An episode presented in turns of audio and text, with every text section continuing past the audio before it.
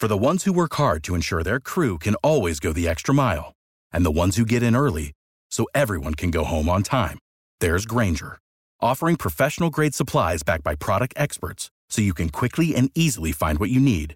Plus, you can count on access to a committed team ready to go the extra mile for you. Call, click grainger.com, or just stop by. Grainger, for the ones who get it done.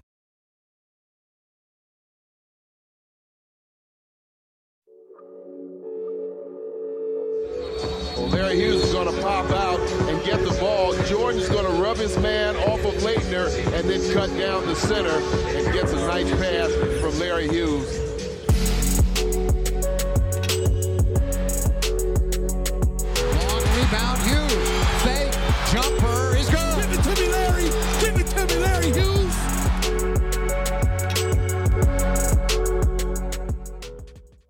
And let's start off with a word from our sponsor, betonline.ag. BetOnline, the fastest and easiest way to bet on all of your sports action. The NBA is in full swing and college basketball heats up as the schools make their way to the NCAA tournament. The tournament is coming, and so is the $100,000 Bracket Madness Challenge, as BetOnline is the spot for all of your bracketology needs. Personally, I would put my money on Gonzaga or Baylor against the field. One of those two teams I don't think you can go wrong with. But BetOnline has you covered for all the news, scores, and odds. It's the best way to place your bets, and it's free to sign up. Head to the website betonline.ag or use your mobile device to sign up today and receive your 50% off welcome bonus on your first deposit. BetOnline, your online sportsbook experts.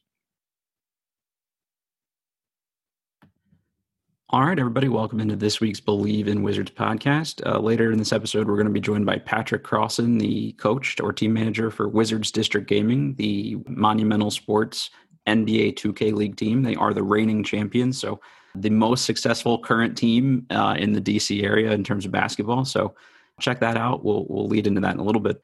Uh, Larry, just sort of a recap since the last time we talked, the Wizards lost you know, a competitive game to the Bucks, one thirty three to one twenty two dropped a heartbreaker to the Kings. De'Aaron Fox hitting, uh, you know, a buzzer beater basically over Bradley Beal. So it was a 121, 119 loss. They came back from that and, and beat the Utah Jazz, the best team in the NBA right now, pretty solidly, I'd say. And then, you know, we're competitive for most of the game against the the Brooklyn Nets. Um, dropped a close one there. What did you see during that stretch, uh, good or bad? Uh, well, I think it's it's consistent with the kind of the up and down play, and you know, just the obviously on the, on the defensive side of the ball. I think when you give you know, you're giving up, you know, in the hundred high hundred and twenties, you know, to the hundred and thirties, you know, with Brad Beal and obviously with Westbrook once he you know he gets rolling. I mean, you can score that many points, but it's going to be tough to win a ball game uh, when you allow your opponents to get up into the high one, 120s to you know 130 points. That's going to be tough for them, and that's really what I see. They keep the game uh, pretty close. They're in that you know 100, 115 they almost always have a chance to win, you know, in the last couple minutes. Um, so that's what we're looking for is being more sound on defense. And again, it's just pretty much that same sort of roller coaster that we've been on uh, for the entire year of, of playing well through spurts and, and obviously stepping up to those big name teams that come into the arena, uh, playing well against those guys. But it's just been an inconsistent uh, week as it's been, you know, throughout the season. Uh, the, the team will be without Davis Bertans, I want to say, due to a calf injury for the next two weeks. So, obviously, never want anyone to get injured, and, and I don't mean this to, to sound that way, but uh, they they have inserted Bonga sort of into those Davis Bertans minutes, and the defense did look a little bit better last night. So, I think maybe there's something to having another six foot eight, six foot nine, long athletic guy, you know, to throw out there at teams. I, I do. I mean, I, we we talked about this. Is I mean, having that defensive presence. I mean, you have, you know, if not the top scorer in the league, one of the top three scorers in the league on your team that can get you half a 100 mm-hmm. So, I mean, my your focus has to be on the guys that you can surround to get more stops because you know if you give that guy the ball, um, he's going to get you some sort of bucket and he's going to score points for you in a, a, a, number of different ways. So that's where my focus would be is to really a defensive presence and not be so concerned with those guys that are playing defense if they're necessarily making or missing shots. That's you know that's that's what I think is going to be the best you know best track for the rest of the season. And like we talked about either last week or the week before, for somebody like Bonga, the more he plays, the more I think those shots are going to start to fall, and and hopefully that that's the way that plays out. But um, they realistically were like maybe three or four total possessions away from being three and one over that stretch. So I think there are some good takeaways. Uh, I think the most positive part of that's been the play of Rui Hachimura. So over the last five games, he's averaging 20 points, nine rebounds, 1.2 steals, uh, almost 60% from the field, and almost 50% from three, and playing pretty good defense. Like if they can get that Rui for the rest of the year, I think they're they're much more likely to make some noise. Well, we, we roll our podcast back, you know, a couple episodes, and that's really when we talked about, you know, kind of the scoring and and what what Hachi could bring to the table as far as points, you know, averaging uh, the the number of points he could average or should average. I had him right there in that 20 spot. I mean, in, in order for that team to be successful, he's going to have to be that, you know, kind of that hybrid third scorer because he's not going to score, you know, 25 to 30, mm-hmm. you know, so you'll need something to to bump up against that with the 10 or 15, you know, each night. Um, so I definitely like what he's been doing in that conversation about, you know, those guys getting together in the locker room and figuring out what their roles were and how they're going to compete. He's really taken advantage of, of that conversation. I think Bertan took advantage of that conversation as well. Now, because his shot selection has been, you know, night and day from the start of the season. And I'm, I'm sure, I haven't looked at the percentages, but I'm sure his percentages are, are much, much better because of the shots that he's taken. So I think that they have things to build on. And we talk about the offensive side of the ball, but you know that arrow still is going to swing to the defensive side of the ball, and we have to figure that out. And you know, we talked all about all the conditions that sort of were going against them to start the year. You know, the, the injuries and and the COVID related issues, and integrating a piece like Russ in a year where you don't have a training camp. And and despite that, you know, the record that they have, they did that against the fifth toughest strength of schedule through the first 41 games. Uh, apparently, they have the second easiest remaining schedule in the league. You know, Larry, when you see that as a player, like, does that really give you some juice, or like to be like, okay, you know, it is somewhat downhill from here. Like, we have a chance to pick up some steam. Yeah, I do. I think you know, in the NBA, it's that fine line of winning and losing games, and any opportunity that you're given to have a shot, like that, gives you energy, that gives you juice to to really attack that opportunity um, you know, with focus. I mean, that's that's just a part of playing so many games. You know, so many good players within the league. Uh, you know, you have teams that'll make the playoffs one year and, and struggle to make the playoffs the next year. So anytime that you're offered that opportunity where you see some of that light, I think it does, you know, give you a, a more of a focus to to attack uh, that opportunity and see what happens. And we talked a lot last time about the sort of flip flopped record they have, where they've been better against the good teams and uh, worse against the weaker teams. But uh, I don't put any stock into that for the second half. I, I, think you would still much rather see the teams with the lesser records, right? Yeah, you got to lock in now, right? You got to lock in. I mean, for any you know any excuse, there, there there's a reason reason for that. I mean, why we're not playing good against the you know the, the teams that are not as good, you know, in the league, or why we play great against teams that are you know so much ahead of everybody in the league. But when you get to the second half of the season, it's you're, you're right. It's about the opportunity that's in front of you and you can't give up one single game to a lesser or you know a team that's perceived to be above you. I mean, you have to play all of those games really the same way uh, in order to have a chance. I felt like every time we were in here at the end of the episode, I would say, "All right, here's the upcoming slate. We've got the Jazz, Lakers, Bucks, and Sixers." Um, so flip flopping that a little bit, uh, their next four games, you know, between now and when we record next, uh, they have the Knicks on Tuesday night, the Knicks on Thursday night, and the Pistons on Saturday night. Obviously, the Knicks have been a scrappier, tougher bunch this year, but you know, still a very winnable game, and and and that's. I think the I would have to do the math here and really look into this, but when you play the same team back to back like that, I it seems like there's been a lot of splits. Um, so you know th- that Pistons game is maybe the big one, and if you can come out of there two and one, I think that that would be a pretty good takeaway for the week. Yeah, and like you said, if you look at the standings, obviously you know that the Knicks are fighting for you know a spot in, in the playoffs, and obviously Detroit they're kind of all over the place. So that is a game that you identify because essentially you and the Knicks are shooting for the same bucket, mm-hmm. right? I mean, you're shooting for the same opportunity. So to have an opportunity to play two games, and you're right. I mean, it's tough to beat an NBA game, excuse me, an NBA team, you know, twice in that sort of scenario of almost back to back. Uh, that that's a tough way to go. But if you can pull that out, right, because you know that you're fighting with this group, I mean, for the same sort of opportunity, then that's a game that you want to win, and you want to do everything possible to come out three and zero oh, uh, this week. I mean, with the with the season coming to a close, I mean, you want to obviously win the games that you think you're supposed to win, but definitely win the games that against the teams that are shooting for that same bucket that you are. Uh, that's going to go a long way.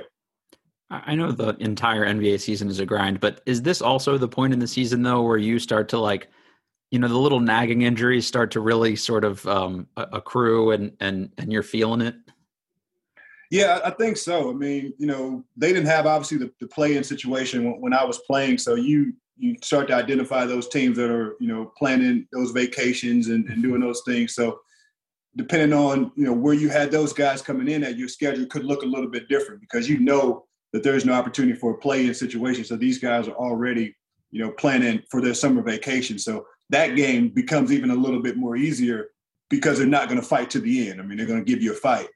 But yeah, I mean, these are this is a time where you you just really lock in if you have an opportunity, if you have a chance, if you don't want to be in the lottery, um, if if your fan base is is asking for certain things, if, if your management is asking for certain things, this is a time where you lock in and really give yourself a chance to make it to the playoffs. And if you don't make it to the playoffs, give yourself something to build on going into the off season. And it's not, um, you know, we're just going to finish the season out. You have to have something to build on. And now a quick break from the show to talk to you about our newest sponsor, eBay. Whether rare dead stock or the latest release, find the exact shoe you've been looking for. As the original sneaker marketplace, eBay is the place to go to cop that pair you've been eyeing. With eBay's authenticity guarantee, your sneakers are meticulously inspected by independent professional authenticators. A team of experienced sneaker authenticators verify the box, logo, stitching, and dozens of other inspection points. Each sneaker also receives an authenticity guarantee tag that includes a digital stamp of authenticity, and it also protects sellers with a verified return process. And for sneaker sellers out there, eBay has eliminated selling fees on sneakers over $100, making it free to sell or flip your collection. So go to ebay.com slash sneakers today. eBay, the world's best destination for discovering great value and unique selection. Here's something you don't know about me I don't sleep well, but I am really good at staying awake and staring at my ceiling. So I'm always looking for new ways to get my shit together. My head hits the pillow and bam, my mind races to what I didn't do, what I need to do, yada yada. Relatable? Yeah, it sucks. Fortunately, I found Sunday Scaries and realized they make products specifically for overthinkers and night owls like me. Sunday Scaries CBD gummies help me decompress, clear my head, and fall asleep so I can actually wake up a fully functioning human being. And there's no risk to try. The company offers a 100% lifetime money back guarantee. If the product's not for you, that's okay. You'll get your money back. Sunday Scaries, in the stress relieving business, not the stress causing business. And I got you 25% off to prove it. Visit sundayscaries.com and use my promo code WIZARDS for your discount. That's promo code WIZARDS for 25% off at sundayscaries.com. They're effing amazing and you won't regret joining their squad. Along those lines, Ava Wallace, our guest last week, so if you haven't checked that episode out, please do that. Reported that the team is not make looking to make a costly trade just to try to make a playoff run this year. That they don't want to do anything that would sort of um, jeopardize their longer term prospects. Uh, is that the right move, Larry, or do you try to go all in to to make a playoff run here? I mean, at, at this point, with you know, with so many players and so many you know hidden gems out there, it's tough to say that we have to wait and stand pat because there's good players everywhere. Mm-hmm. I mean, and, and there's players that's fit into you know different systems. There's there's just a number of just opportunities that you have to do your job to make sure that you're, you know, putting the best group together every year and not be concerned with. You don't want to give up the house. Don't get me wrong, sure. but you want to go for it mm-hmm. because again, like we talked about earlier, I mean, you have Brad on your team, who's a guy that's trying to figure out, you know, what my next move is. I mean, we're going to stay here because we're working towards a championship, or we're not because we're concerned about things that are out of our control. So I think you go for it. I mean, without obviously, you know, you got Brad, so you're not giving up Brad if you're going for it. Uh, I think everybody else is, you know, just a part of part of the plan to to make it to the playoffs and win a championship. So, so in short, Matt, you know, let's go for. It. I mean, let's see if there's an opportunity there, and if it doesn't make sense, you know, overall, then we turn it down. But let's not say that we're not, you know, exploring, you know, those things that could help us out towards the end of the season. Yeah, I think all the reporting has been based on where they're at salary cap wise, that any move they made would be like really modest around the margins.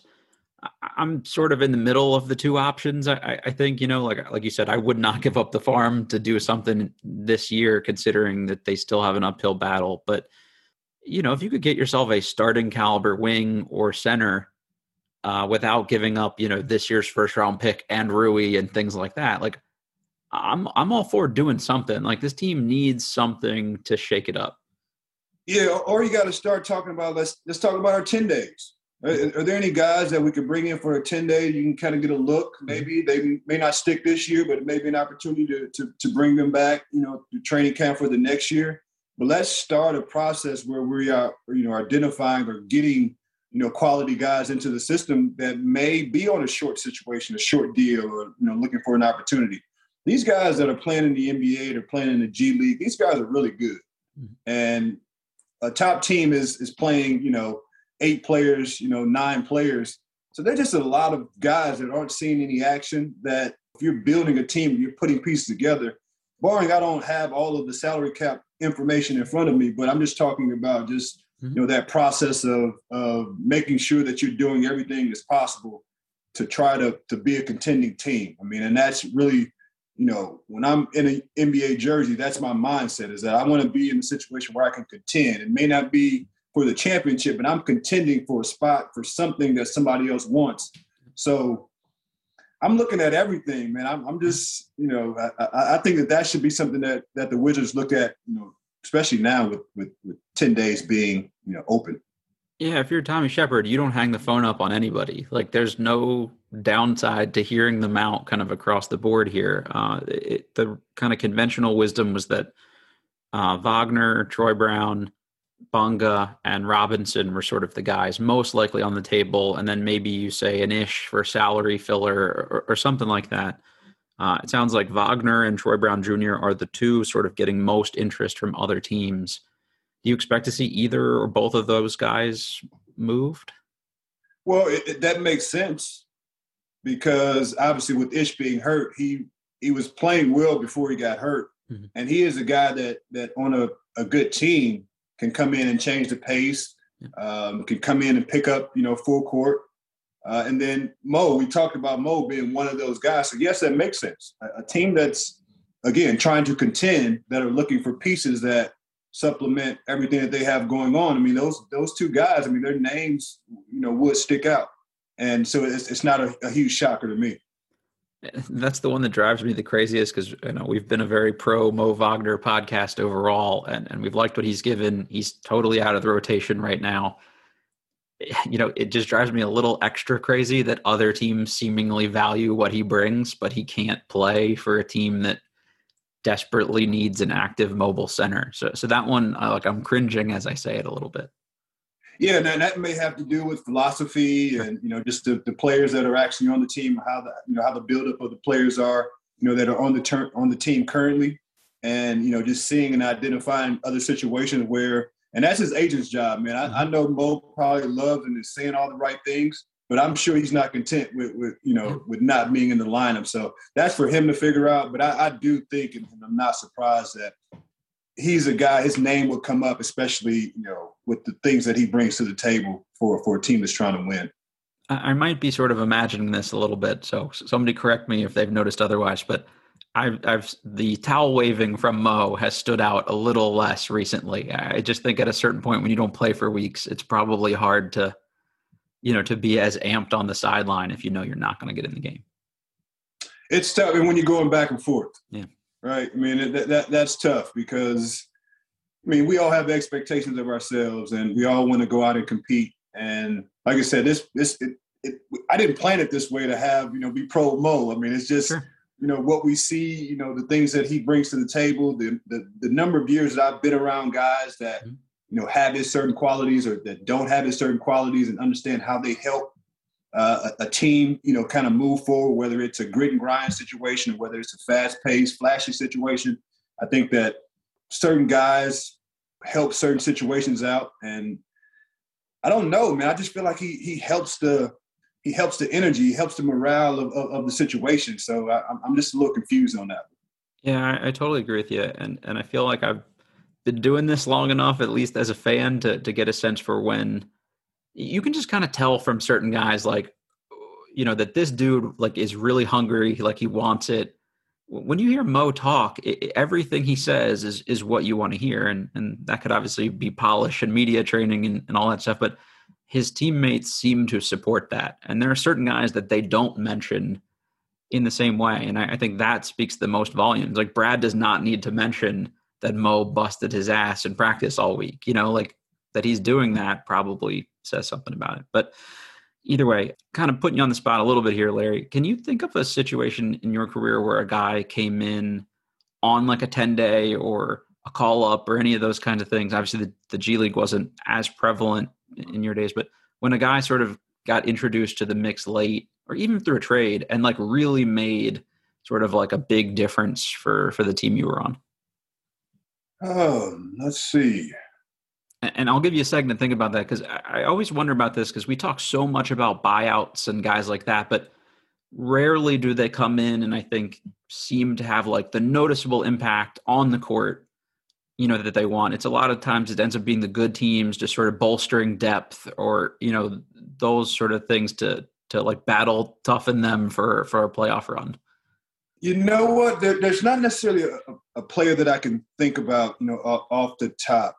And i and i do think that it was more geared towards the second round picks mm-hmm. versus you know kind of the, the g leagues or, or the sure. or the 10 day contracts. So i'm just trying to go through my my teammates that were second round picks that I you know, I, I think had a, you know, a really good impact on on the team. And I don't have that for you right now, Matt, but that is a good question. But I do think that these opportunities, when you have guys that come in, you know, in the second round or, um, you know, come in from the G League or, you know, having their team coming in from, you know, from overseas for that matter, uh, their perspective is different.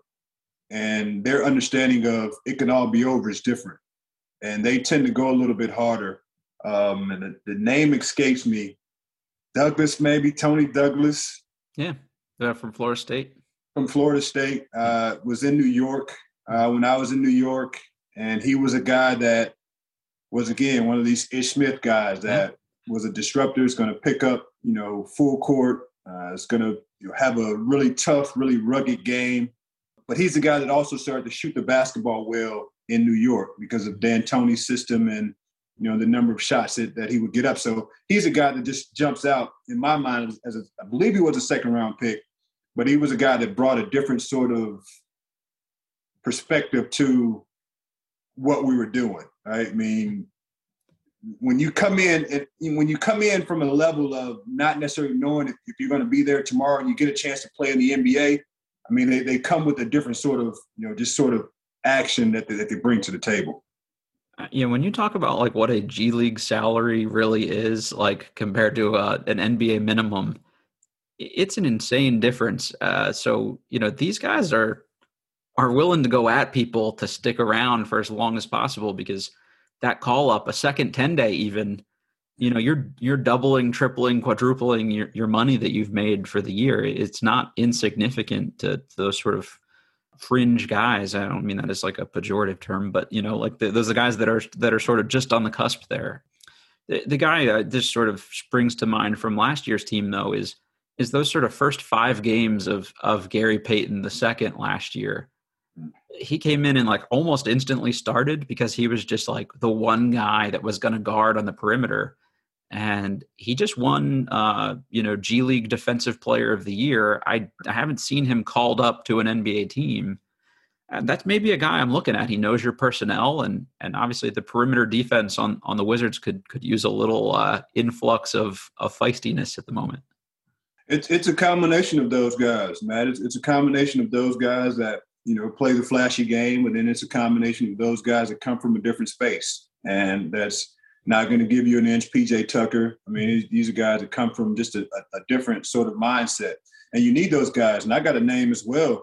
That's that's a new guy to college. He's from St. Louis, and he's been jumping around on a few ten days. Played really well uh, in, in, the G League bubble. But Tyler Cook mm-hmm. uh, out of out of Iowa. I mean, he's a guy that we're just waiting on him to get his chance, waiting on him to get his shot. Um, and obviously, you have to wait on something to happen whether it be an injury or something has to go on for him to get a shot. But that's a guy that I think once he gets his opportunity can make an impact. And you talk about the size of Ben six eight, um, can roll to the basket, can be a force. I mean, that's that's another guy that I would take a look at, you know, just to see, you know, if he can help, you know, be one of those guys. I wasn't super familiar. Like I watch enough college basketball to to know the name, but I, I watched a good amount of the G League bubble and he was tough, man. I, I, that's that's actually a really good call. I didn't realize he was um, a St. Louis guy. So so that would be uh, be nice to have another St. Louis guy in the hood here too. Yeah. Well, he's not. He also went to Chaminade as well. So he was also Jayson Tatum's uh, teammate in, in high school. Also, that's a pretty good high school team. Yeah. Oh, no doubt.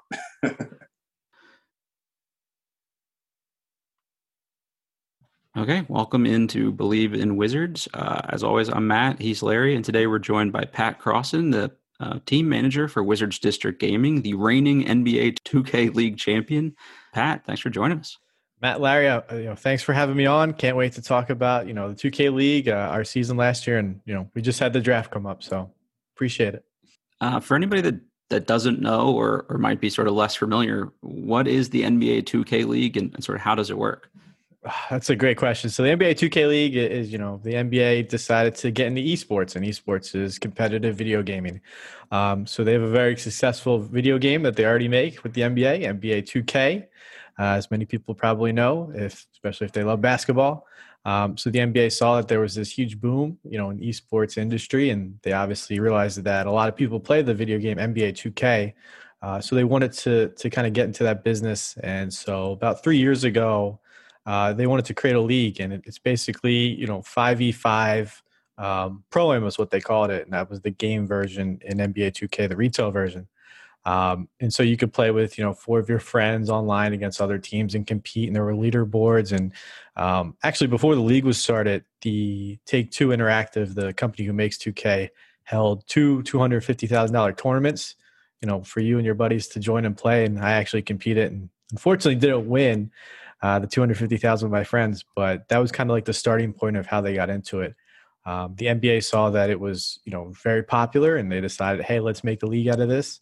Uh, we're going to go to NBA teams and see if they want to be involved. So we have about 22 NBA teams, and then we have one non-NBA team in our league, Gen G Tigers. Um, so we compete, you know, against each other for, you know, championships. There's tournaments. There's, you know, 1.5 million dollars in prize money the players can win. Um, so yeah, I guess that's kind of like the basic overview of what uh, the 2K League is. So is, is, that what what brought you to the the 2K League? Is the big bank? I mean, that's that's some nice coins you're talking about there. It is. It is. Well, you know, I, have always loved basketball growing up, and you know, I played in high school and all that. So uh, obviously, I'm five foot eight, so my you know basketball career was not going to go much further than that. But uh, you know, I picked up the game after that, competed in college, you know, got my degree. Uh, the NBA announced this league, and I was like, if there was any way that I could be involved, um, you know, would love to do that because not many people had experience playing in competitive tournaments and leagues. And, um, you know, I was actually halfway through the process of uh, becoming a player when I had a couple teams reach out to me about, you know, coaching and managing jobs, and the Wizards offered me, and I, it was an opportunity I felt like I couldn't pass up. Well, well, talk to us a little bit about, I mean, the, the, the, training regiment that would go into something like that. I mean, once you're picked and you're identified as, you know, one of those guys that can compete, like what goes into the, the training and preparation process? Yeah, so it's pretty unique, you know, it, taking players from playing in their parents' basement, as I like to joke about, to, you know, coming into market, you know, all these players have to fly into wherever they're drafted. So they come to DC. Um, you know, we pay for their housing we pay for their travel when we go to New York. In a non-COVID world, we actually play in New York um, in a studio in like Manhattan. Um, and for us, we have a practice space downtown, right by Capital One, arena. And so we're playing probably in the beginning of the season, eight to 12 hours. I would say 12 is probably like the max. Uh, so it's a little different. Like in the NBA, you can, you know, only go a certain amount of hours before your body like starts to, you know, get a little tired. But for us, uh, we don't have those issues. The only issues we have to worry about are obviously mental wise, you know, if guys are staying locked in the whole time. But um, as for gaming, I mean, you could play eight hours a day and, and sometimes you don't even realize it's eight hours if you're, you know, highly focused and locked in. So, um, you know, I'd say we probably practice about five to six, you know, five to six days a week. Uh, in the beginning, you know, eight, like I said, eight to 12 hours a day. That's obviously broken up by scrims, film, and uh, just maybe meetings with the team and scouting reports and all that stuff. So um, as the season progresses, we'll probably go a little bit shorter on those times, just because you know at some point you it's probably more about quality over quantity. But um, that's kind of just a basic overview of uh, our practice schedule. You go through a lot of eye drops. For me, if I was going to play eight hours of video games, I would need some eye drops. Yeah, so I'm actually doing that myself now. I'm learning to take care of my eyesight. You know, I got uh, uh, special gaming glasses for blue light, you know, computer screens and, and eye drops and all that good stuff. And um, you know, we have team doctors, a great team at MedStar that that helps the guys if they ever need anything. Luckily, we haven't yet, knock on wood, but um, we know they're there if we ever need them. When you practice, is it against the computer? Like, how do you how do you run through what you want to run through? Yeah, so we mostly for us we just scrimmage other uh, 2K League teams. So okay. usually teams that aren't on our schedule upcoming, or you know maybe we don't play in our schedule at all. Um, so that's kind of how we, we work into it. And then also we do a lot of film breakdown, you know, scrimmages or upcoming opponents, past opponents, um, and you know just have scouting reports for the guys. Go over analytics. That's a big thing for us too. So um, just kind of like everything I'm sure traditional basketball does. Uh, you know, playing the computer is a little bit different because obviously they can't replicate some of the things that you know humans would do mm-hmm. uh, as far as the video game goes. But um, yeah, I guess that's that's kind of the overview too. So you, you guys have a you know have a style of of play that you know that is attractive to obviously you know the people that are watching, but also the people that you are um, you know drafting or bringing onto the team. Like, what's your style of, of play um, with this team? Uh, so I think for us, especially last year, we we really uh, kind of got into the defensive end of basketball, and, and, you know, it was making good rotations, playing good team defense. Um, guys knew where they should be, knew when to trap, when not to trap, um, and that kind of led to like almost a grit and grind kind of style. There you go. Uh, I'd say half court is you know we're a little slower pace, more methodical. Um, we're able to get out on the break from our defense, and that's that's just a positive. We had probably one of the best uh, fast break offenses in the league last year. Um, so just making people, you know, kind of get in their own head in the defensive end and make them, you know, get some easy turnovers, get out on the fast break, and you know, take advantage of that. Um, I would say we we didn't win too many team awards for you know defense, but as a whole, we had. I mean, we were statistically number one or two or three in almost every defensive category last year. So I think that was a big positive for our guys. So there's some real life game strategies that you could, you know, give to the, you know, to the guys that are running up and down the court, uh, being the, the, Washington Wizards. Um, is there any sort of strategies that you can give those guys on yeah. the defense end of the ball? so I think there is. You know, it's definitely hard because it also is a video game, so not everything really translates over very well. Um, you know, to virtual and then to real life. So we do take some concepts of um, you know traditional basketball try to work them into our own but 2k you know 2k league and the 2k players have their own lingo so they kind of make things theirs and they just try to to run with it in their certain way.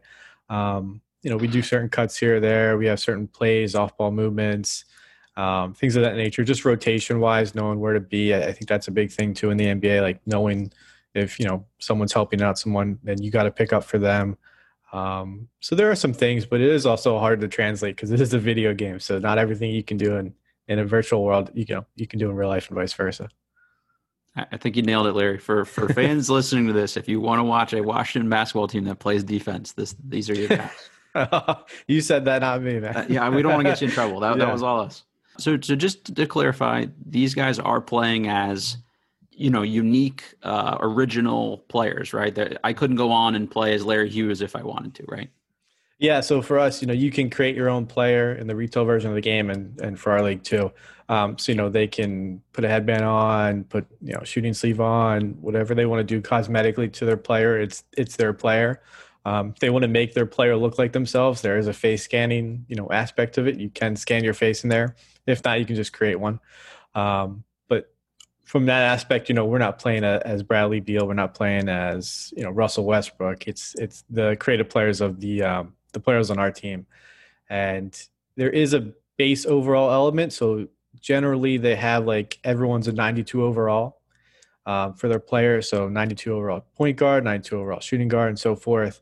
And then from that, you can pick like certain archetypes. They're called. So one player might be more of a passing point guard. Um, one player might be more of a you know scoring point guard. One player might be more of a defensive point guard. So there's some strategy involved in in selecting those archetypes and, and kind of setting up the team. So are, are you guys making trades and, and cuts and things of that nature as well? So we don't we don't have any free agents. We don't have uh, cuts or signings like that. Um, there are trades in the league, and so the the two ways you can get players are through the draft and through trades if essentially you needed to. So on, on your squad, what gets someone traded? I just I think that it's just not conforming to the culture that we have set up, and that's a very open culture. You know, we're very honest with each other um, in the practice room and after games. You know, whether it's win or loss. Um, you know, if you have something to say to each other, uh, you know, none of us take it personally. And I think that that's one of the things I've always wanted to have um, from a player standpoint is that you know if they felt a certain type of way that they were allowed to speak their their mind and their piece and you know none of them take it a certain way if they have an adjustment that needs to be made or, or anything like that. And I think that's what made us really good last year is that the guys really were able to talk to each other and, and we didn't see our losses or, or, or failures as final. You know, they were kind of like stepping stones in, in, in the season and, you know, it led to a championship. So it worked out well for us last year.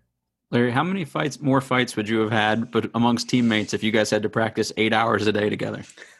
Oh man, you think we get tired of each other just seeing, you know, one time or two times a day for a couple hours, man. That's like you like live with these guys, you know, playing in the NBA. So I couldn't imagine being around, you know, a teammate for eight hours in one setting. Yeah, you're with them eight hours, and then you go home, and you know some of them are your roommates, so you're still around them, and you know it, it, it is tough, and we've we've definitely learned that pretty early on.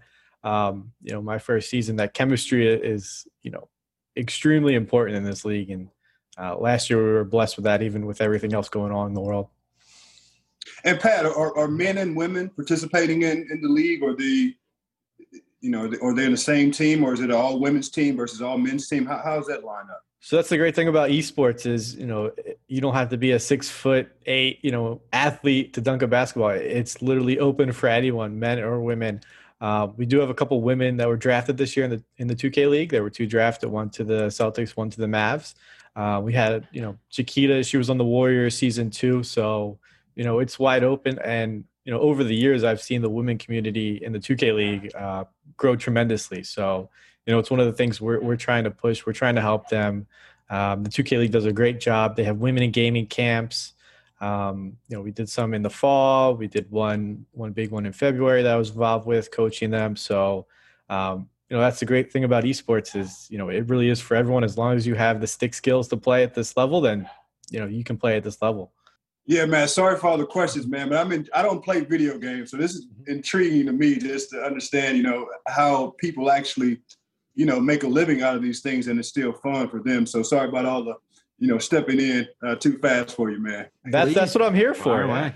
Uh, and this, i think this is why we, we definitely wanted to have you on because this is a this is a, huge growing emerging market and i don't think enough people sort of understand you know how big that is. You, you hear some of the money being thrown around with some of these like league of legends leagues and yep. and uh, you know ninja and, and guys like that and and it just it's huge. Um, and I, I, think the wizards specifically or, or monumental sports is has made a pretty big investment in that. Can you talk a little bit about what it's like to have uh, you know a, an owner that's supportive to to what you guys are working to yeah, so I think that's the biggest thing is we, you know we feel very supported over here.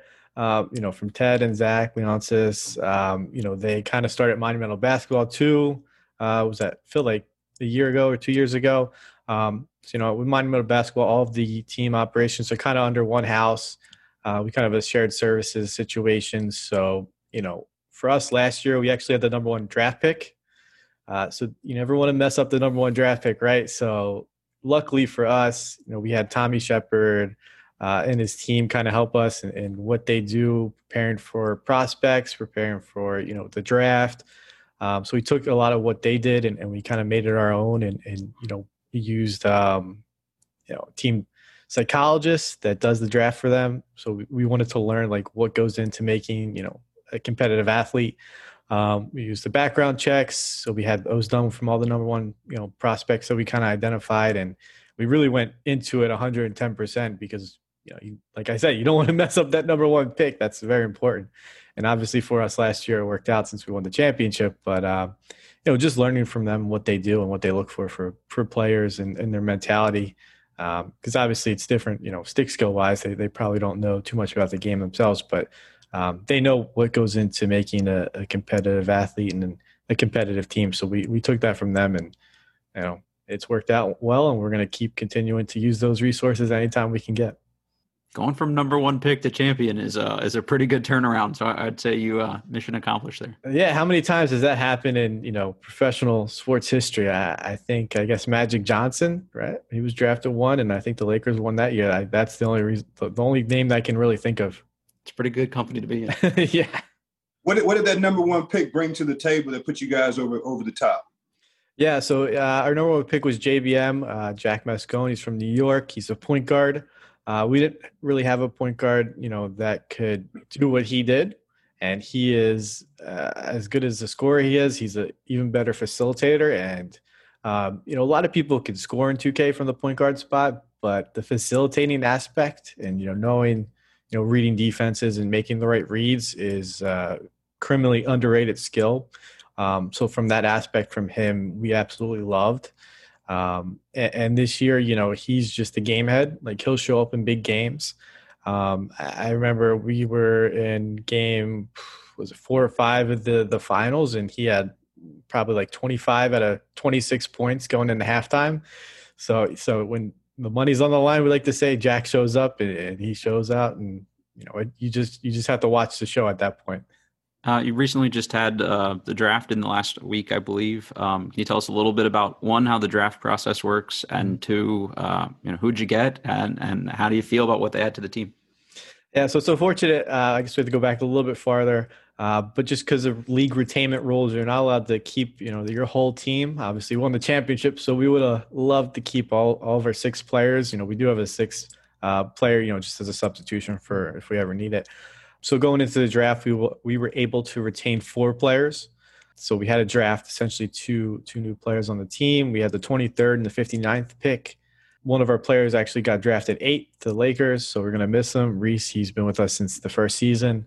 So you know, excited to watch him kind of lead the Lakers team, who wasn't the best overall the past couple of years.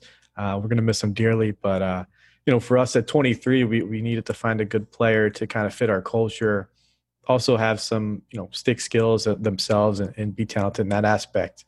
Uh, so you know, 23, we drafted a power forward. His name is Exo LeBron. Good company to be in. I know it's it's funny because that's actually his last name is LeBron. So it is a good company to be in. Um, you know, he's an older guy. He's played on one of the most successful uh, teams in, in, you know in the off season, as like we, we like to call it. Um, they, they won you know plenty of championships in off season leagues and tournaments. So for him to come on, bring that winning attitude, also be really talented uh, power forward, really good defensively. Since that's kind of our bread and butter last year, was uh, a, a, big plus for us. And then at 59, our, our, last pick in the draft, we actually brought back our, our sixth player, uh, B. Rich Brandon Richardson, um, just because he he did a lot for us last season. Not a lot of people saw on the court. Uh, you know, he was pushing guys in practice. You know, basically our starters could never take a day off because they knew Brandon was breathing down their neck looking for playing time. So that, that kind of, uh, you know, competitive uh, atmosphere, atmosphere that he created was uh, really essential to a lot of the starters, you know, having to take their game to the next level. Do guys have like maximum endurance so that they can play an entire game and you don't need to sub people out and stuff like that? Yeah, so there's no substitutions in our league yet. Maybe one day there will be, um, but you know the five that you essentially start with, you're gonna you're gonna finish with. Yeah, they have like a certain energy mm-hmm. bar, mm-hmm. so you do have to conserve it in some areas, you know, during the game. so there's kind of like a little strategy there, but usually it's not a big deal too much unless you're a point guard and you're carrying the ball every possession and you know you're putting the offense on your back. Well, like a guy can't get hurt and you need to sub him out or anything, right? No, luckily it's not happened yet. So hopefully we don't get to that point, right? Yeah, for sure. Yeah. Oh, it will happen. Uh, I'm sure. I'm sure it will. You know, it's it's sports. You always have to expect the unexpected sometimes. So, Pat, when, when does the league start back up again, and how can can we watch? It's a good question. So, league is actually we should be getting the guys here in a couple weeks, I think. So, we'll start training camp in like two, three weeks. Um, excuse me, and then I want to say the first week of May is going to be you know our first preseason tournament and then we'll go into our league games. And um, so we have about like 16 regular season games. We have uh, three tournaments in the season. The first one's preseason. The second one's like a midseason tournament. And then the last tournament is actually for all teams not in the playoffs. And it is for that last spot in the playoffs. So if you win that tournament you get the last spot in the playoffs which is pretty unique. I know the nba's probably talked about that a little bit and you know we're kind of like the uh, the test subjects for that you know that situation. Um, but you can watch us on twitch.tv slash nba 2k league. We're also on youtube as well. Um, nba 2k league you just look up their youtube. Um, i'm trying to think. We run espn2 last year um, just because i know sports wasn't so they had a luckily we we were still able to have our league and, and you know it kind of worked out that way so hopefully we're, we're back there again but um you know those are the, probably the main forms of uh viewership that you can you can watch on. If people want to come watch in person, is there an option for that during you know normal non-COVID years?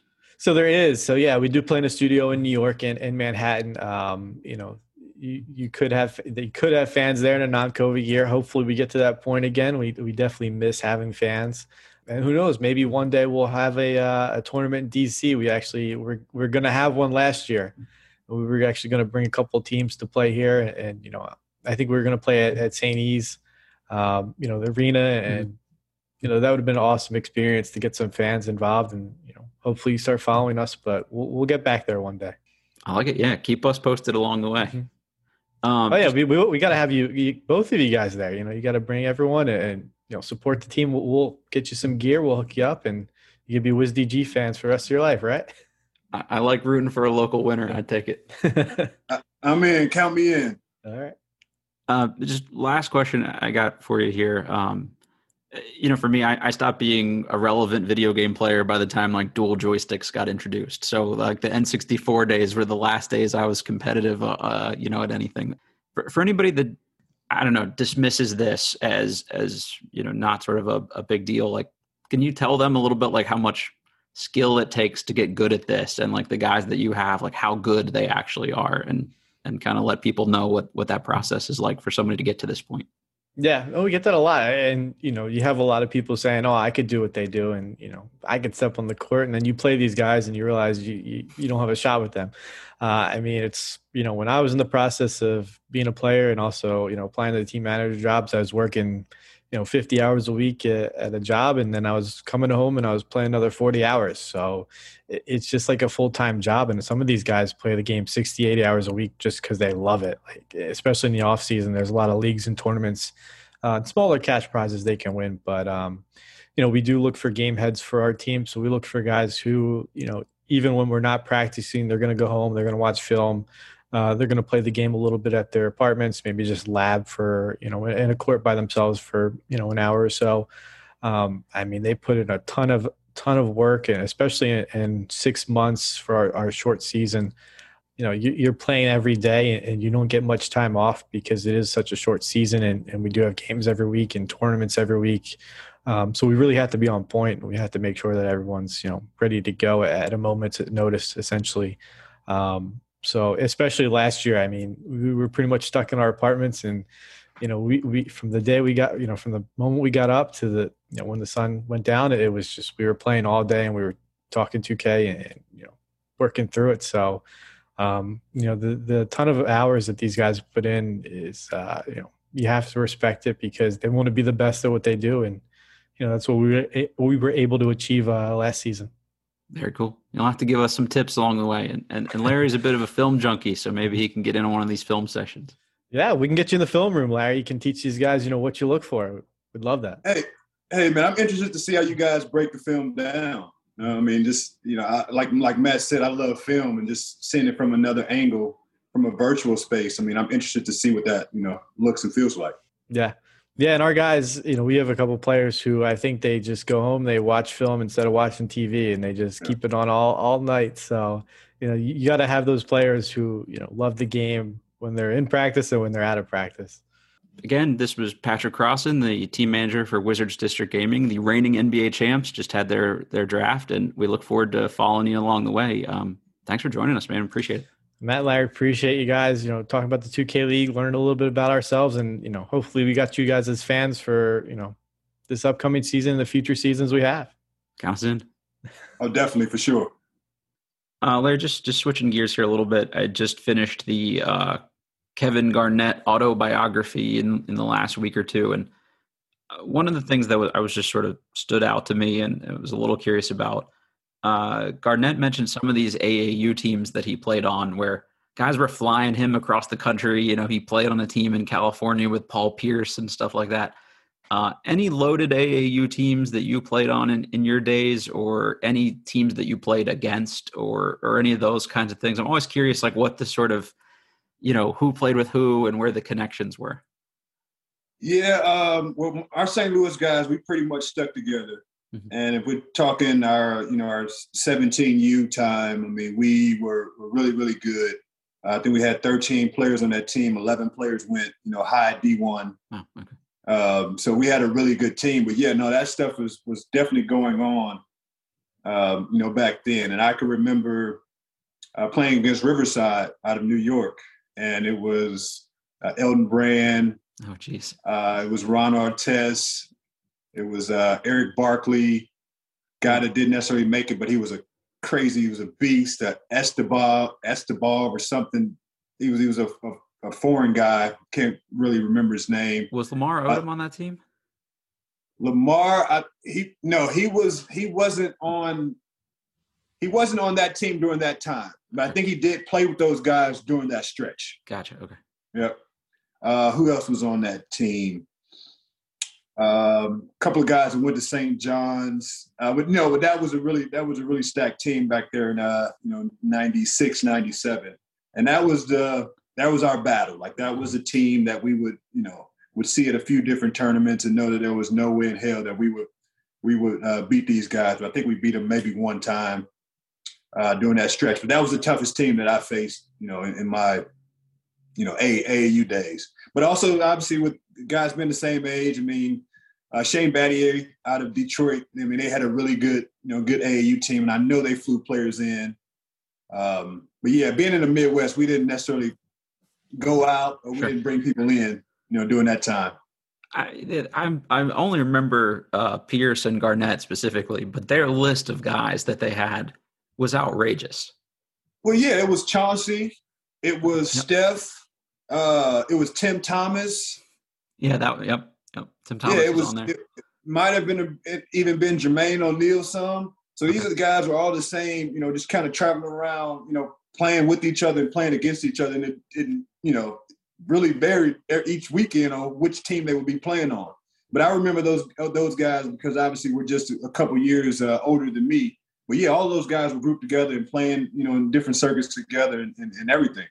Yeah, stuff like that fascinates me too. Because I mean, obviously, the AAU scene is still really good now, but it just some of these were like NBA All Star teams, um, and I feel like you don't see that the same way uh, these days.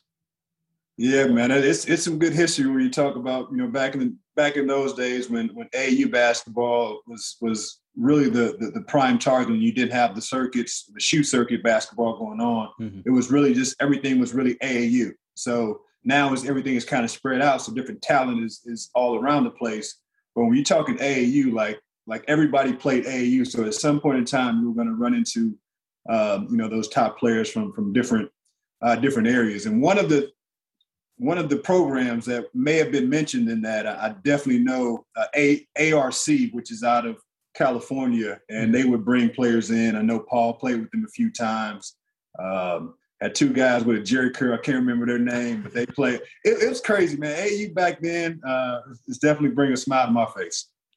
Uh, this is kind of a, a random name and, and, maybe a blast for the past for some, but Was Schea Cotton your general age range, Larry? Yes, Schea Cotton was was in our our grade. He may have been a. He was always a man child. He was always like bigger, stronger. So we didn't know shit if he was older than us, younger than us, like two years younger. I mean, two years older, three years. We didn't know. But Schea played like those, four years up every year too. Like yeah, man, and he was crazy. I mean, it was you know I can remember being in uh, the the Nike tournament or the Nike the Nike camp, and we would have our dorms, and then there was a gym that we would go to. So we would have to walk, you know, maybe a couple minutes or five to ten minutes to to the gym from from our dorms and from the you know our, our eating place. Mm-hmm. And this is the guy, man. I mean, being you know 16, he was a guy that had his jumpers on, you know, those um, the, the the the discs that, that help your calf, vertical calf lifts or whatever. Yeah, you know. he, he, had those on. He had a weighted vest on, and he would not walk with the group to the gym. Mm-hmm. He would run. So Schea was a guy that was, yeah, I mean, he was he was an animal back then, but he would not walk with the group, man. He would put on everything, all of his gear, and that 10 minute walk, he would run it. And you know, back and forth every day. He never walked with the group and he was he was obviously a, a man child, you know, among boys. It's just crazy that it didn't pan out for him. Uh, yeah, I mean, you hear guys like him and like the Lenny Cookes and things like that that were were big names in, in those age groups. How, how did those guys not work out, Larry? Is that just sort of bad luck, uh, a multitude of factors? Like, yeah, yeah, it, it's too much too early. Mm-hmm. And you know, as I know the you know the landscape of of obviously making it to to the top of that you know that mountain, that's making it to play professional, to, to be paid to to play a sport.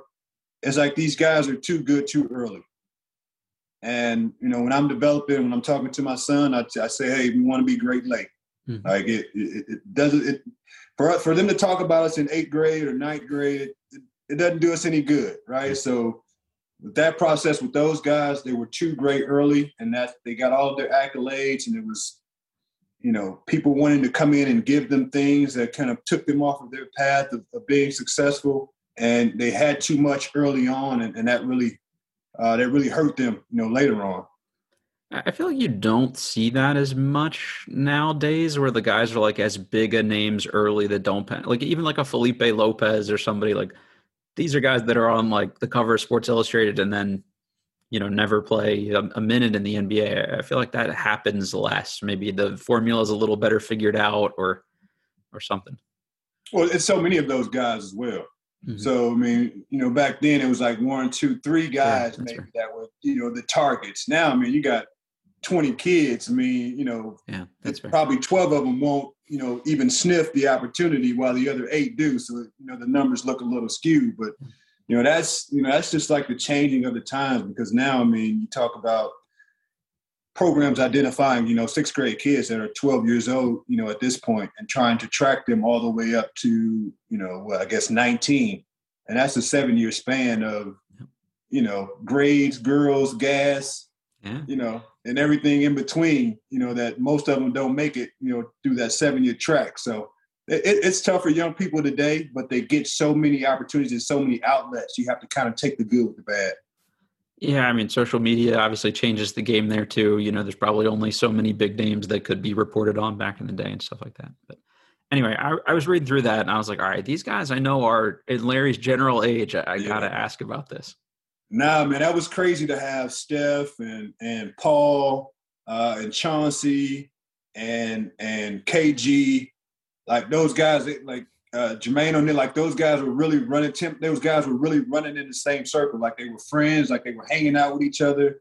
The young people, they don't do that today because of social media, so they don't stay at each other's house and things like that. So it's just it's just crazy to see that that number of kids, you know, back then actually made it you know, to the top, and they all have like a a slumber party story. I can, you know, I can bet that they all have a slumber party story with, with, with each and every one of them. Uh, we we obviously had uh, Walt Williams on earlier in our podcast run to talk about the PG County uh, documentary, and there's a lot of great talent here locally. I just can't think of like that many clustered at the same time like that. You know, you had Michael Beasley and Kevin Durant being the same age group. Like that's that's the closest I can kind of come up with. Very cool. Uh, well, well, thanks for uh, indulging me on the memory lane there a little bit. Yes, uh, sir. Larry, I think that's all I got for you. Any parting shots for uh, for the fans here? No, just um, you know, continue to to rate, review, subscribe to to what we're doing. Obviously, we have you know the ending of the season coming up, and we want the Wizards to win as many games as possible, give themselves a chance for that playing game. So continue to, to support the Wizards in any way you can, um, you know, and hope for the for the best.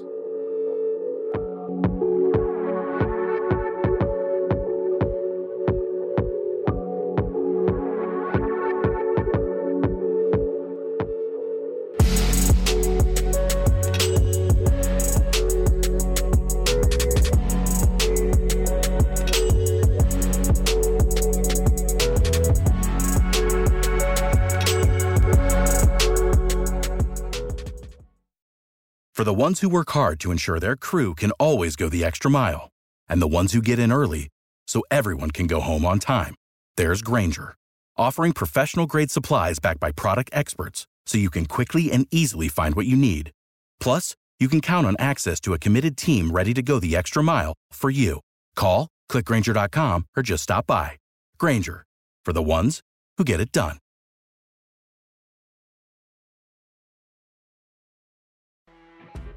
You know, when you're listening to a true crime story that has an unbelievable plot twist that makes you stop in your tracks? That's what our podcast, People Are the Worst, brings you with each episode. I'm Rachel. And I'm Rebecca. We're identical twins who love true crime cases that make you say, didn't see that coming, and we hate the people responsible for them. Listen to People Are the Worst now on Apple, Spotify, or wherever you get your podcasts.